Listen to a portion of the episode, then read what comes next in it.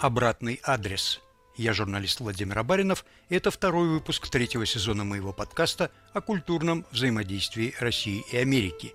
Обратный адрес – довоенный проект, но сегодня его невозможно делать так, как он был задуман. Война отменила и разрушила наши мирные планы. Злоба дня диктует нам другие слова и другие темы.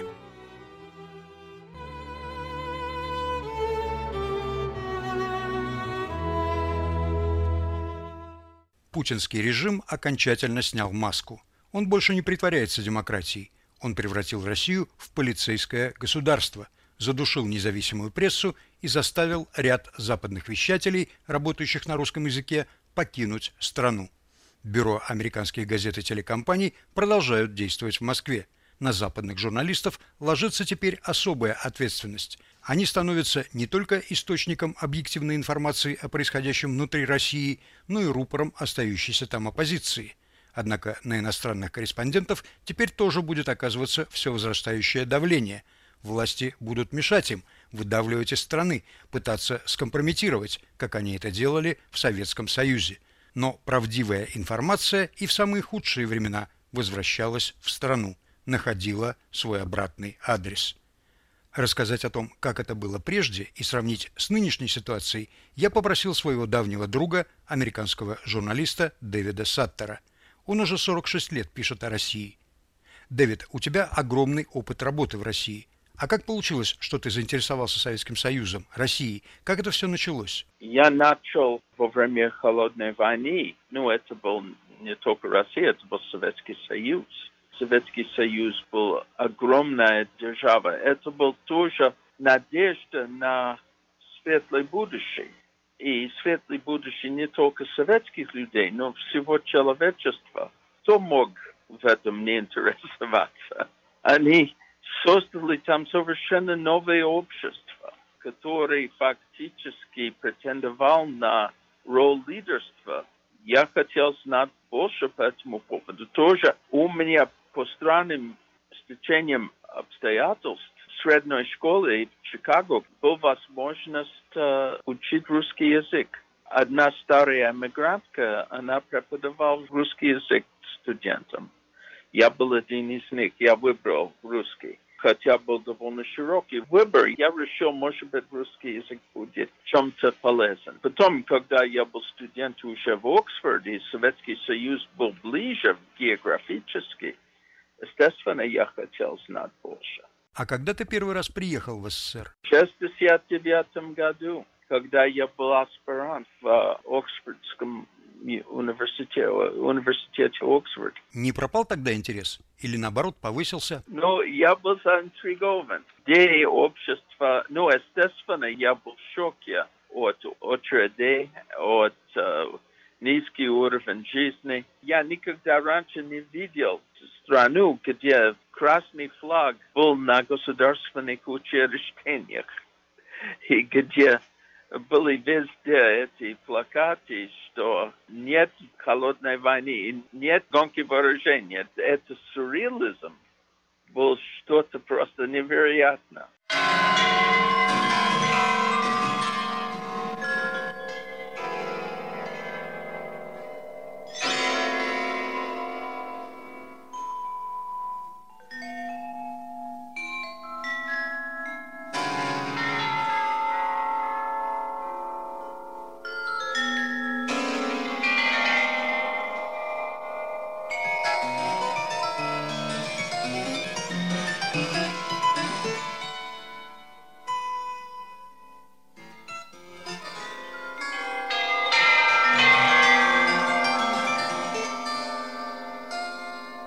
Ты начал работать в Советском Союзе еще при Брежневе.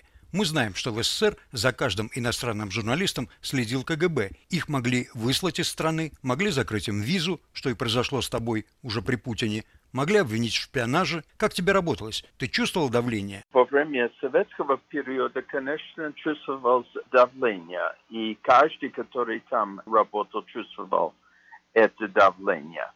Потому что, во-первых, всегда угроза высылки. И ни одного корреспондента мог быть сто процентов уверен, что его шеф будет понимать, что это фактически признак хорошей работы. Много журналистов, много редакторов, они мыслили на Западе очень бюрократично. Они хотели, что их корреспондент работал Москве и не испортил отношения с э, советскими властями. Естественно, сейчас ситуация в России очень, в этом плане отличается. Но такая была ситуация. И плюс, естественно, который, наверное, существует и, и сейчас, это возможность провокации. Но тогда угрозы насилия, может быть, не было. Но были случаи, где КГБ старался скомпрометировать человека, испортить его карьеру и, в принципе, испортить ему жизнь. Потомок декабриста Александра Фролова Николас Данилов работал в Москве корреспондентом сначала агентства UP, затем журнала US News and World Report. 14 лет назад я записал интервью с ним. Слежка КГБ была повсюду, но для журналистов существовала еще и проблема цензуры. Что это означало? Не было телефонных линий, которыми можно было бы пользоваться, чтобы передавать корреспонденции в свою редакцию. Нужно было ехать на центральный телеграф рядом с Кремлем, ввести туда текст депеши в письменном виде и в нескольких экземплярах, которые передавались цензору. Так что мы сдавали свои статьи на цензуру и просто ждали, когда мы сможем отправить их телеграммой в Лондон, Нью-Йорк или куда-то еще. Ожидание могло занять и 20 минут, и 5 часов. Это была очень обременительная система, и в марте 1961 года американские журналисты обратились к Никите Сергеевичу Хрущеву с письмом, в котором писали «Вы лидер, устремленный в будущее, и создание такого рода препятствий для иностранных журналистов отнюдь не укрепляет репутацию Советского Союза за рубежом. Не рассмотрите ли вы вопрос об отмене цензуры?» И вскоре Хрущев ответил, что цензура для иностранных журналистов будет отменена. И она была отменена, кажется, в мае 61-го. Это кардинально изменило нашу жизнь. Нам было разрешено установить в наших офисах телексы, аппараты, которые позволяли пересылать наши сообщения непосредственно в наши редакции в Лондон, Париж, Нью-Йорк, Вашингтон, куда угодно.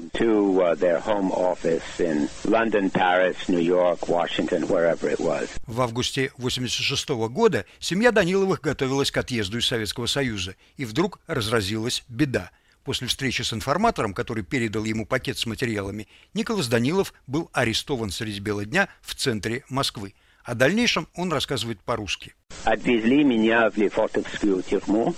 И, конечно, я тогда был допрашен одним полковником, полковник Сергадеев, который сказал мне, вы знаете, господин Данилов, вы арестован, потому что мы считаем, что вы занимаетесь шпионажем. И, конечно, у меня на руках был конвертик этих материалов, который мой так называемый друг Миша передал мне. Там были вот эти отрывки из э, газет Центральной Азии, но там тоже были любительские фотографии солдатов в Афганистане. И там даже была фотография одной карты, которая носила гриф «Совершенно секретно».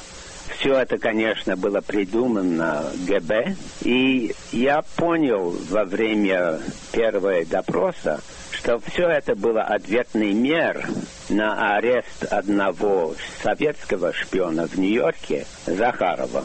Они говорили только, что это не имеет никакого значения с Захаровым, это отдельное дело, у нас есть свидетельства о ваших нелегальных операциях в Советском Союзе, и сейчас, вы знаете, это очень серьезное дело, и даже может кончиться, как это по-русски будет, высшая мера наказания. Сотрудник секретариата ООН Геннадий Захаров был арестован в Нью-Йорке 22 августа, а 30 в Москве арестовали Данилова.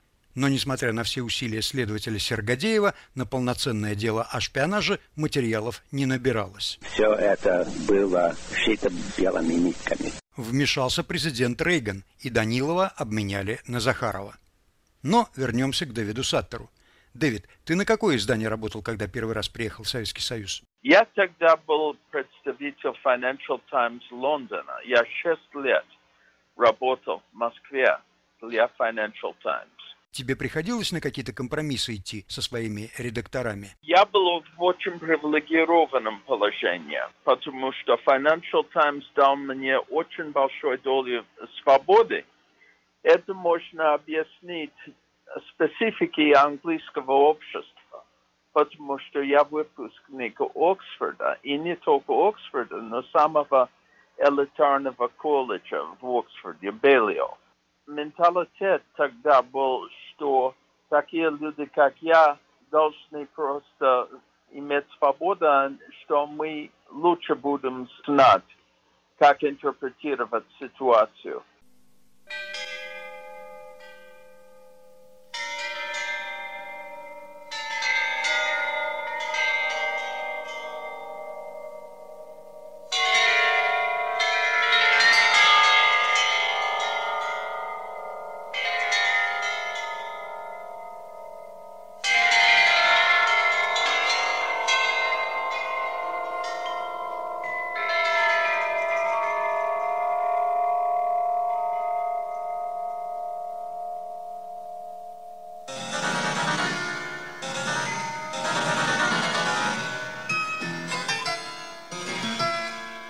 Обратный адрес. Информация в тисках цензуры. Продолжим через полминуты. Здравствуйте. Это Виктор Кульганик и подкаст «Азбука тюрьмы». О людях, которые в силу ряда обстоятельств далеко не всегда справедливо оказались в заключении. Истории их тюремного опыта, их жизни за решеткой слушайте в подкасте «Азбука тюрьмы» в эфире «Радио Свобода» и на популярных подкаст-платформах. Ну, в конце концов, ты сам ничем особенно не рисковал, а вот твои источники могли пострадать и очень серьезно. Безусловно. Были ситуации, где люди страдали из-за того, что общались со мной. Шахтер Алексей Никитин, который работал в Донецке, он был помещен после нашего визита психбольнице.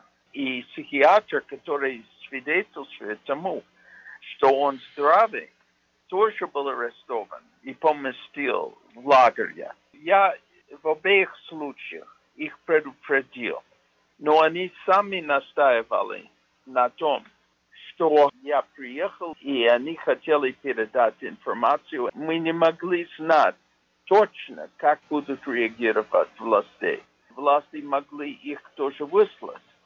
Но они на это настаивали с открытыми глазами, и я не отказал с ними встретить, зная хорошо, что последствия для них могут быть очень серьезные. И в, этом, в этих случаях они были так, очень сложные. Но одновременно они информировали весь мир.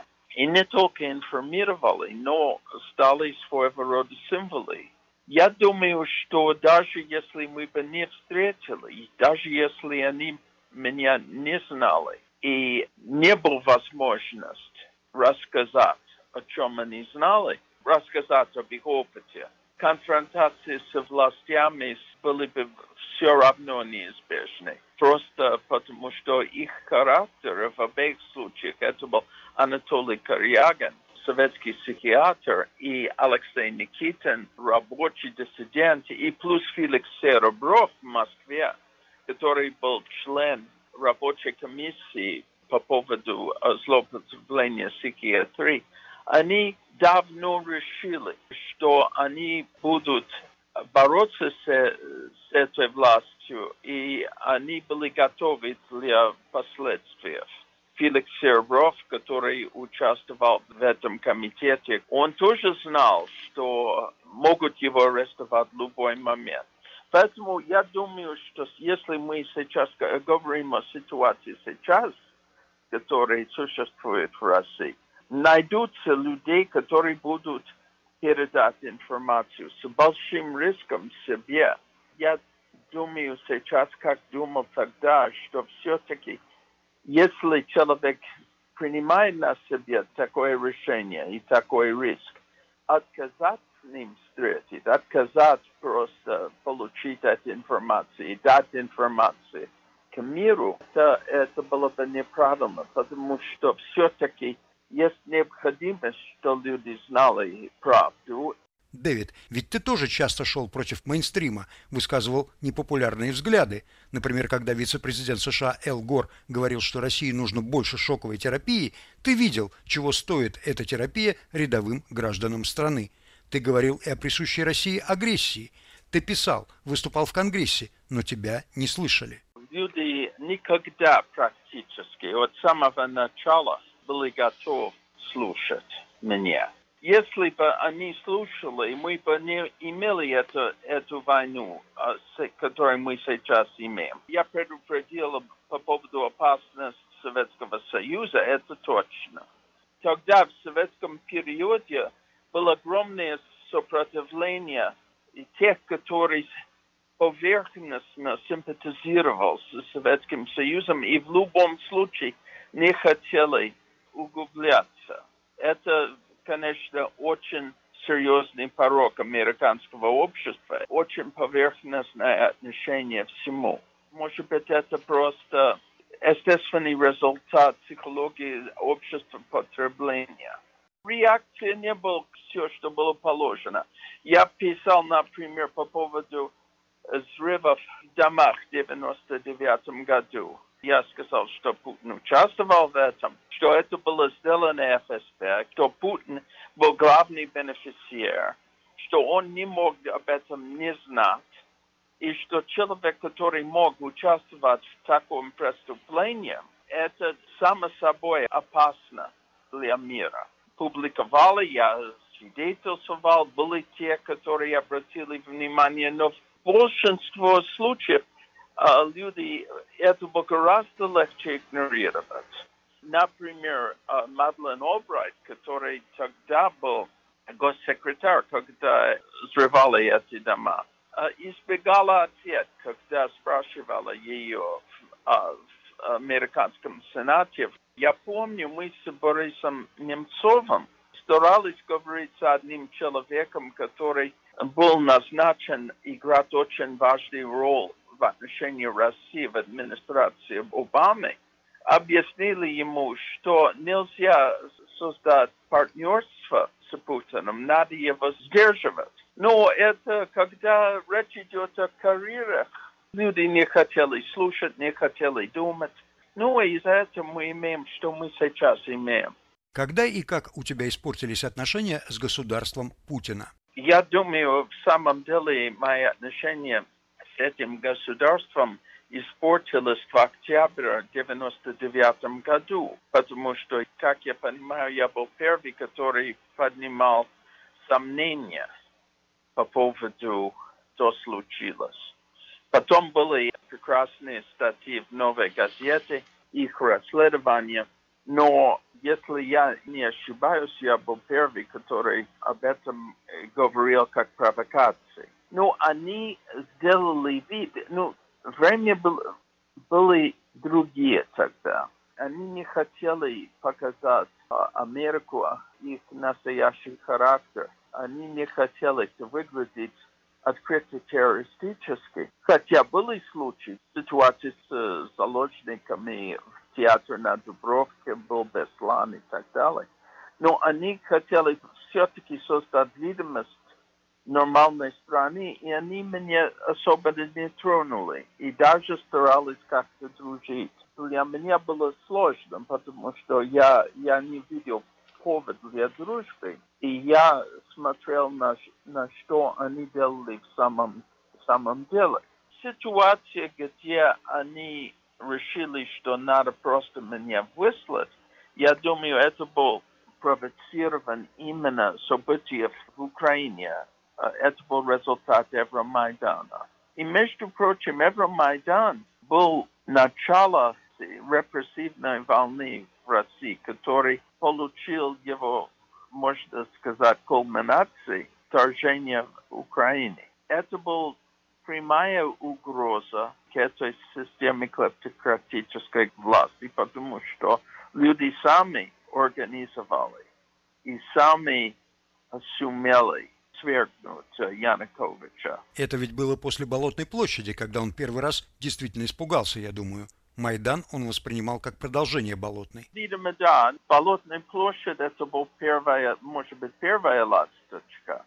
Но когда они видели 200 тысяч, 300 тысяч людей в центре Киева, они понимали, что если это повторяется в России, им будет не так просто держать власть. Я хочу уточнить, что Украина ведь ничем не угрожала России. Он боялся примера Майдана. Да, естественно. Там была никакая угроза со стороны Украины, кроме этого примера. Но этот пример был очень серьезная угроза, потому что люди будут начать думать.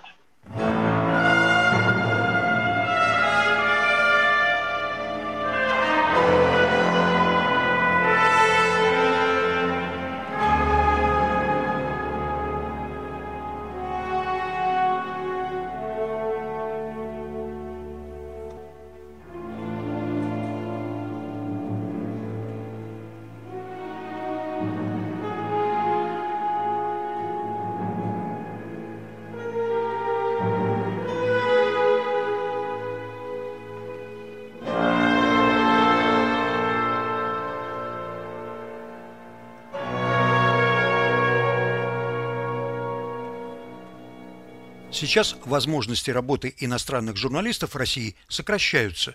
Сократился круг их информаторов, потому что многие уехали.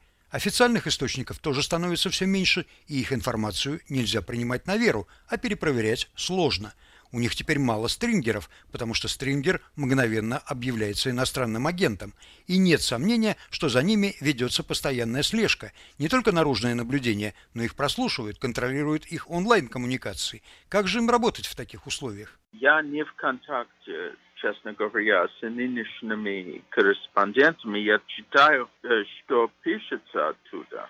В этой ситуации, что бы мы бы хотели знать? Мы бы хотели знать, естественно, как они пришли к этому решению до правительства, я имею в виду uh, путинский, будет делать, uh, какие у них планы, какая стратегия.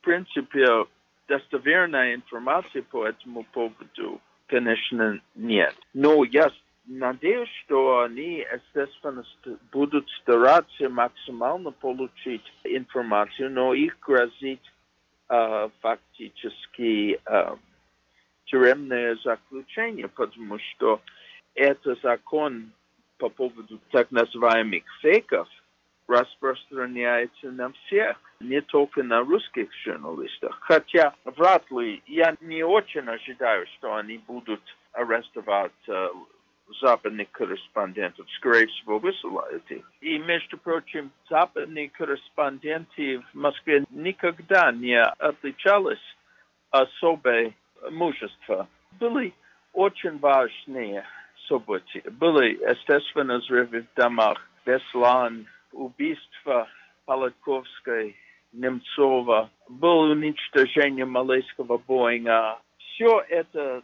могло и должно было бы вызывать серьезный интерес корреспондентов, которые удовольствовались официальной версией в многих случаях. Не могу не задать самый главный вопрос. Чем все это закончится, как ты думаешь? На базе моего опыта я бы сказал, что это начало процесса дестабилизации авторитарного режима в России с непредсказуемыми последствиями победить украинцев, я думаю, это не под сил путинского режима. Ситуация, естественно, очень опасна. Ну, например, они сейчас вербуют иностранных наемников из Сирии. А это, по-моему, признак отчаяния, потому что это будет дальше дезорганизовать войск, присутствие этих людей. И плюс я всегда считал и считаю, что если Путин был готов просто срывать сотни абсолютно невинных русских людей, обычных русских людей, чтобы пойти в власти, и если он был готов в случае Беслана приказать нападение на спортзал переполнен детьми и их родителями, с огнеометами, он фактически способен на все. Нет ограничения. Я просто надеюсь, что ситуация не позволит его делать абсолютно чудовищные вещи в сил собственного выживания. Я думаю, сейчас могут быть длительная война с результатом, что Путин и его режим дестабилизируют и в конце концов будет изменение в России, может быть даже апокалиптическое. Но я надеюсь все-таки, что все эти изменения будут с минимальными жертвами, хотя верить в этом это сложно. Чтобы оба стороны как-то нашли компромисс, это я бы очень хотел, но мне кажется, что это маловероятно. Поэтому я бы сказал, что прогноз довольно мрачный. Было бы в интересах Запада, интересах Украины, интересах России вынудить это обратный процесс, я имею в виду дезорганизации путинского режима как можно быстрее, чтобы избегать ненужные жертвы и, и страдания.